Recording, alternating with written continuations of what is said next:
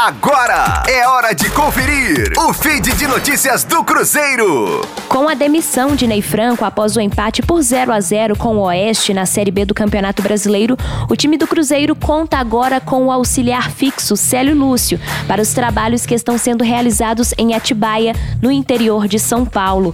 Como jogador, Célio Lúcio marcou seu nome na história cruzeirense nos anos 90. No entanto, o trabalho no departamento de base da Raposa só começou em 2011. O ex-zagueiro de 49 anos, que tem a licença B da CBF, era técnico do time sub-20 até janeiro deste ano, quando foi promovido a auxiliar do profissional na então comissão técnica de Adilson Batista. Entre suas funções está a avaliação de jovens que podem ser aproveitados no time principal.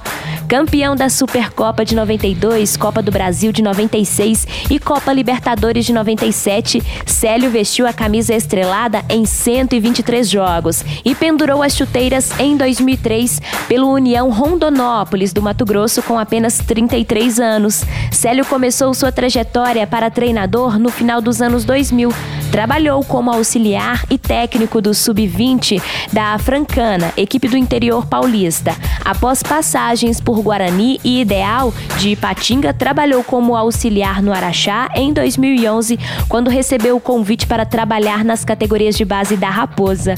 O Cruzeiro volta a jogar na sexta-feira contra o Juventude no Mineirão e se até lá o clube não contratar um novo técnico, Célio Lúcio deve ser o comandante celeste à beira do gramado. Rosane Meirelles com as informações do Cruzeiro na Rádio 5 Estrelas. Fique aí! Daqui a pouco tem mais notícias do Cruzeiro.